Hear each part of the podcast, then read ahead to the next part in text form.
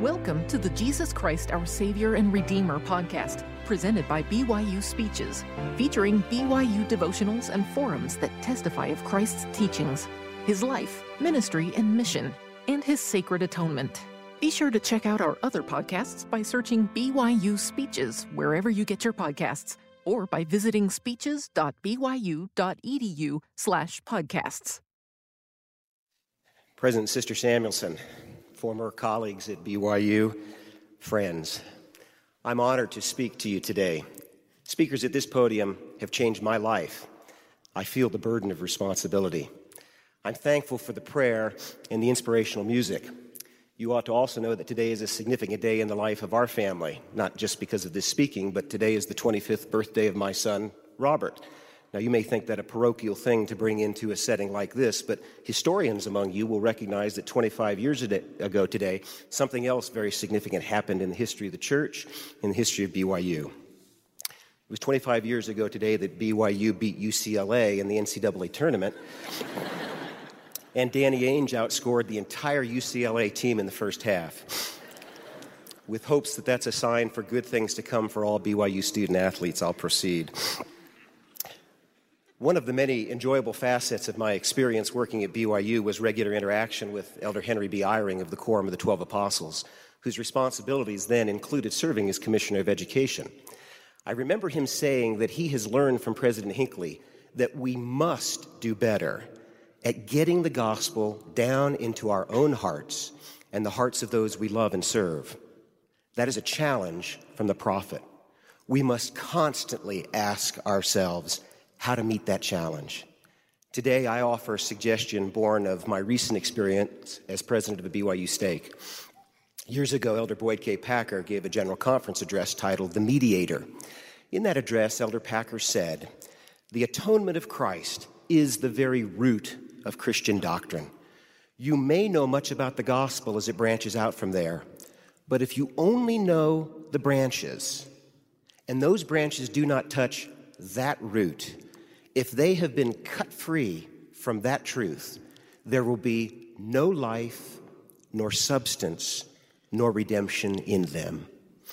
I will confess to you that I have participated in, indeed, I have taught many lessons that, although interesting and motivational, according to Elder Packer's guide, they had no life, nor substance, nor redemption in them because they weren't directly linked to the atonement of Christ.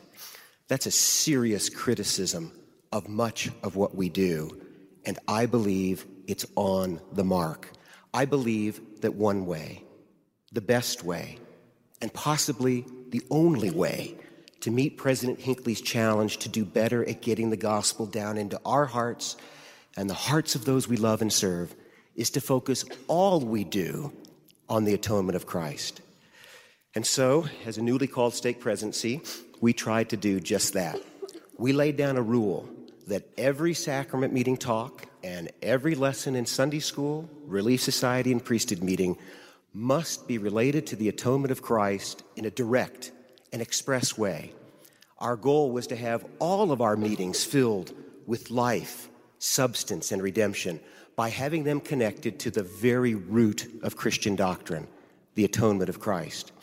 We told the bishops that if they wanted a sacrament meeting about the principles of emergency preparedness, important principles to be sure, that meeting would be about emergency preparedness and the atonement of Christ.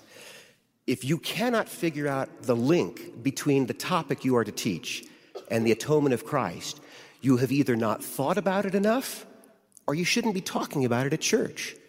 Your topic may be fine for the city council, your neighborhood organization, or the commercial break during Sports Center.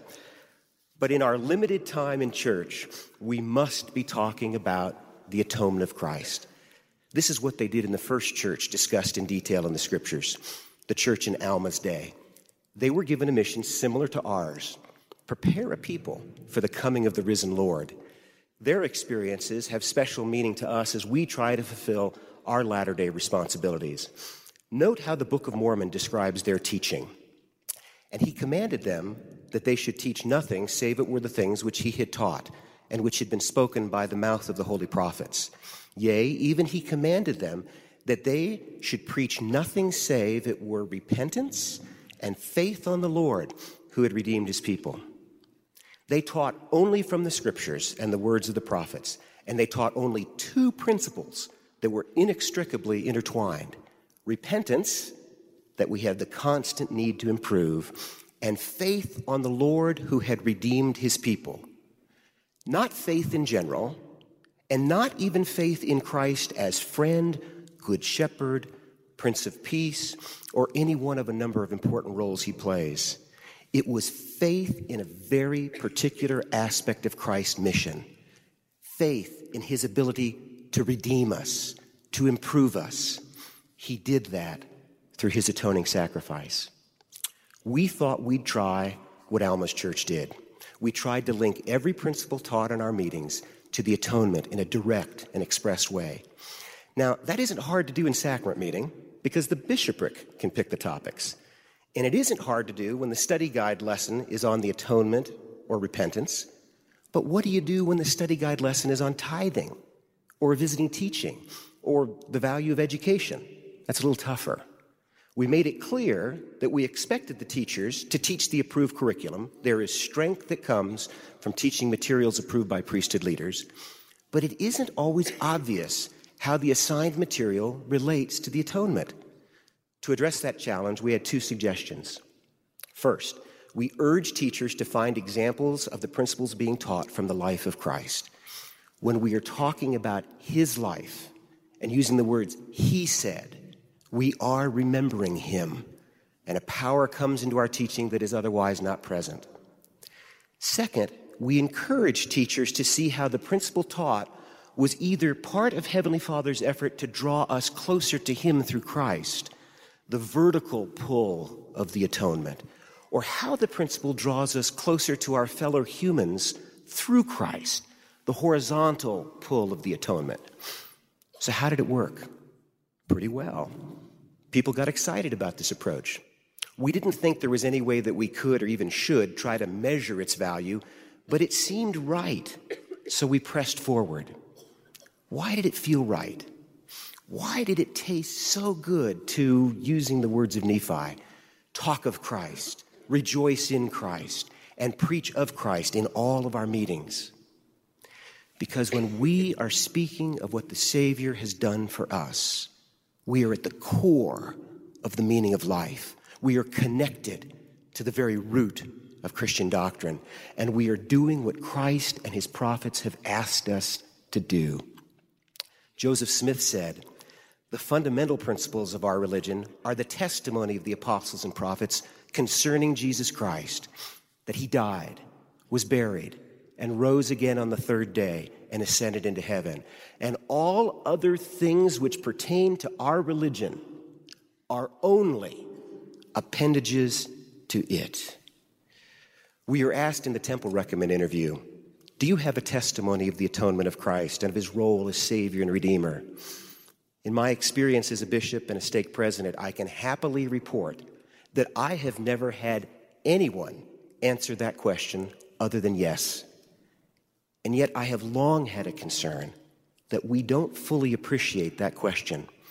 I think it's significant that of the many roles of Christ, we are asked only about we are asked about only two his role as Savior, his role as Redeemer. There must be something about these roles that is particularly important to the temple, a place where he binds us to himself through covenants. Like all stake presidents, I worried about the members of the stake. I worried about the things one might expect a priesthood leader of single adults to worry about. But I also worried about whether the members of the stake had a testimony of the atonement of Christ and of his role as Savior and Redeemer. I had the sense that most of them loved Christ, no small thing. But I worried that not enough of them knew him as their Savior, one who had saved them, or their Redeemer, one who had bought them. While thinking about this one day, I was reading my favorite chapter in the Book of Mormon, 3 Nephi 11, and I noticed some things that I had never seen before. Many have commented that the visit of the risen Lord Jesus Christ to the Book of Mormon people is a foreshadowing of his second coming.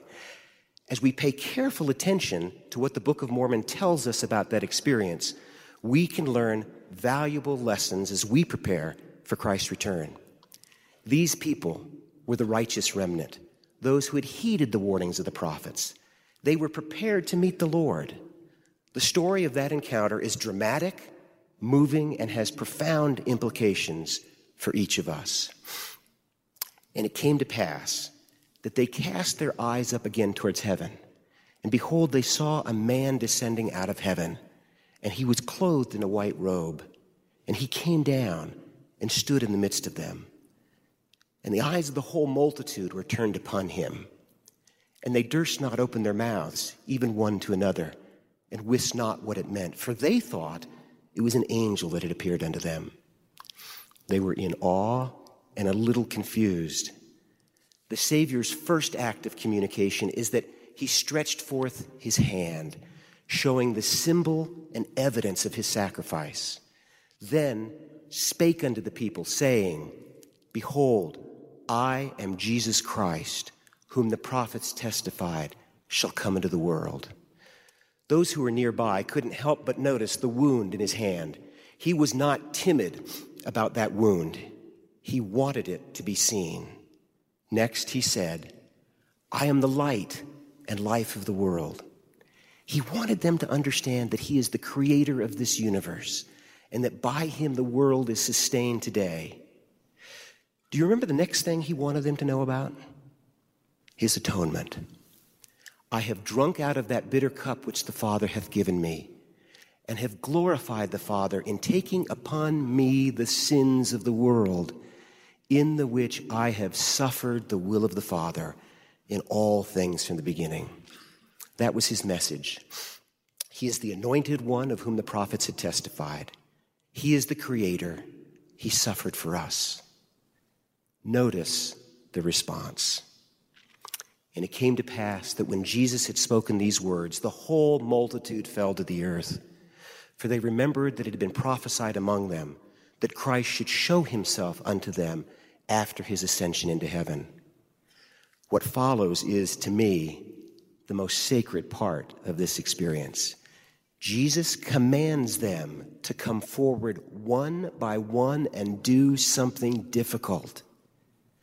Arise and come forth unto me, that ye may thrust your hands into my side, and also that ye may feel the prints of the nails in my hands and in my feet, that ye may know that I am the God of Israel and the God of the whole earth, and have been slain for the sins of the world. There's a gruesome quality to this command. In our culture, we hide scars, we don't display them, and we certainly don't ask others to feel them. But Christ wanted these people to have physical contact with these emblems of his suffering. And it came to pass that the multitude went forth and thrust their hands into his side and did feel the prints of the nails in his hands and in his feet. And this they did do, going forth one by one until they had all gone forth, all 2,500 of them. Some have suggested that this sacred experience took several hours. Now, please note carefully what happens next. And when they had all gone forth and had witnessed for themselves, they did cry out with one accord, saying, Hosanna! Blessed be the name of the Most High God. And they did fall down at the feet of Jesus and did worship him. Now, notice what just happened. The second time these people fell at Jesus' feet, they did worship him. That didn't happen the first time. The first time, they may have fallen to the ground for any number of reasons fear, awe, peer pressure, I don't know. But the second time, the second time, they fell to worship him. Why the different reaction from the first time? The second time, they cried out in unison, Hosanna, which means save us now. Why were these people, the righteous remnant, crying out to Christ for salvation now? Let me suggest a possible answer. although they had been obedient, perhaps they had not yet come to know him as their Savior because they had not yet felt the need to be saved. They had led lives filled with good works. They knew Jesus as God, as exemplar, maybe even as friend, but maybe they didn't yet know him as Savior. Their prayer isn't, thank you for having saved us in the past and reminding us of that by your presence today. No, the prayer is a current plea Hosanna, save us now. That suggests to me that they were just then coming to know him as Savior. What had done that? What had turned them from good, obedient people to good, obedient people who now knew Jesus Christ as Savior? What had caused them to fall down at his feet to worship him? Physical contact with the emblems of his suffering. That was what our stake needed to come to know Christ as their Savior and Redeemer. Physical contact with the emblems of his suffering. But how to make that happen? Then it occurred to me we have that experience every Sunday when we partake of the sacrament of the Lord's Supper. We eat the broken bread, a token of his slain body. We drink the water, a symbol of his spilt blood. Striking symbols intended to shock us, to evoke in us a deep sense of gratitude. Every Sunday, you and I have physical contact with the emblems of Christ's suffering. Remember the transforming effect that experience had on the people in the Book of Mormon? They were now prepared to be organized anew into a church community, to hear and put into practice the teachings of the Sermon on the Mount, to learn how to serve those who were powerless, the sick, the disabled, the children. This group transformed their society from one that had been divided by race and class and opportunity into a society in which they had all things common among them.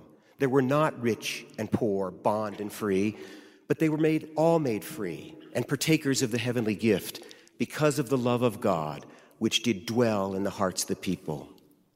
And it began with a group of people who came to know Christ as their Savior because of the transforming experience of having physical contact with the emblems of His suffering. And we do that every week. I believe that our meaningful participation in the sacrament of the Lord's Supper will elicit the same response in us. We will cry out to Christ in our hearts, Save us now. And we will fall down at his feet to worship him. As Elder Jeffrey R. Holland teaches, it is the wounded Christ who is the captain of our soul. He who yet bears the scars of sacrifice, the lesions of love and humility and forgiveness. Those wounds are what he invites young and old, then and now, to step forward and see and feel. Then we remember with Isaiah that it was for each of us that our master was despised and rejected, a man of sorrows and acquainted with grief. All this we could remember when we are invited by a kneeling young priest to remember Christ always. Brothers and sisters, we must come to know in great detail and with insight and feeling the events that make up the atonement of Christ. We find in the restoration of the gospel much help. In the Book of Mormon and the revelations given to the prophet Joseph Smith, we have abundant knowledge about the atonement of Christ that should be our gift to the world. For example, the prophet Alma provides a remarkable insight that helps us better understand why the Savior persevered in Gethsemane and on Calvary. We know from the New Testament account that an important element of his motivation in those excruciating hours was his love for Heavenly Father. From Alma, however, we learn that he was also driven by his desire to help you and me. And he will take upon him death, that he may loose the bands of death which bind his people. And he will take upon him their infirmities that his bowels may be filled with mercy according to the flesh, that he may know, according to the flesh, how to succor his people according to their infirmities. In the last revelation Joseph Smith received before he was permitted to organize Christ Church on the earth in what was the capstone of Joseph Smith's preparation to be an apostle of the Lord Jesus Christ. The Lord gave the only first person, detailed account of the suffering he endured so that we would not need to suffer the full effects of our disobedience. For behold, I, God, have suffered these things for all, that they might not suffer if they would repent, which suffering caused myself, even God, the greatest of all, to tremble because of pain, and to bleed at every pore, and to suffer both body and spirit, and would that I might not drink the bitter cup and shrink. There's something curious about this narrative. It ends with a dash. The Savior did not complete his thought. Why? I don't know, but I'm persuaded by the explanation that the Savior might have cut short his description of what he suffered because it was too painful for him, some 1800 years after the event, to complete the description. Now, what kind of a God do we worship? An awesome God a God who wants us to know that his love for us is infinite and eternal, a God who wants us to know that his love for us gave him the strength to suffer for us. Knowing this ought to be enough to move us to submit our lives to him in obedience and gratitude. Some time ago, I overheard a, a spirited discussion between two good people about a work of art that contained a realistic and disturbing portrayal of Christ's suffering. One of them objected to the work and said, You know, I don't want to have to think about how much Christ has suffered. I thought that was an odd thing to say because I don't believe that any of us has the license to avoid thinking about what Christ suffered. In fact, as I read the scriptures, that is among the things we are commanded to think about constantly. As he was closing his account in the Book of Mormon, Moroni, anxious to give his readers motivation to come unto Christ, shared with us a personal letter from his father. It, it must have had great impact on him, and now he hoped that it would have great impact on us. My son, be faithful in Christ, and may not the things which I write have written grieve thee to weigh thee down unto death, but may Christ lift thee up and may his sufferings and death, and the showing his body unto our fathers, and his mercy and long suffering, and the hope of his glory and of eternal life rest in your mind forever. Among the things that are to rest in our mind forever are the sufferings and death of Christ. We should not avoid thinking about the price he paid to win our souls. Our hymns remind us of this truth. You'll recognize these lines, which, for your sake, I will only read and not sing. I think of his hands, pierced and bleeding, to pay the debt. Such mercy, such love and devotion can I forget. Let me not forget, O Savior, thou didst bleed and die for me. Think of me, thou ransomed one. Think what I for thee have done with my blood that dripped like rain, sweat in agony of pain. With my body on the tree, I have ransomed even thee. Come, saints, and drop a tear or two for him who groaned beneath your load. He shed a thousand drops for you a thousand drops of precious blood. In a recent sacrament meeting, I followed along as the speaker read a familiar passage of Scripture, D&C 18 and 10. You know it. Remember the worth of souls is great in the sight of God. I cannot recall where the speaker then went with his remarks. Wherever it was, I did not follow, because my mind seized hold on an idea in the next verse that I had never seen before. To prove the great worth of our souls, the Lord tells us, for behold, the Lord your Redeemer suffered death in the flesh. Wherefore he suffered the pain of all men, that all men might repent and come unto him. His suffering proves his love, but it does more. It is the means he uses to get us to repent and come unto him. When we come to have some sense of what Christ has done for us, and in particular what he has suffered for us, our natural reaction as children of God is to want to show our gratitude and love by giving our lives to him, by obeying him. This verse is, in my opinion, the most succinct and profound description from the Lord himself of how to get the gospel down into the hearts of you and me and those we serve. We should not use appeals to pride or even to a rational calculation of what is in one's best interest, heaven or hell. The best way, the only way to persuade people to repent and come into Christ is to get them, to get us, to think about what He has done for us, and especially what He has suffered for us. That is how Christ does it. This is an insight from the restoration that we can and must use in our homes, our meetings, and all of our teachings. Several years ago, I heard Elder Gerald Lund of the 70 describe a magazine article about a school that taught people how to rock climb.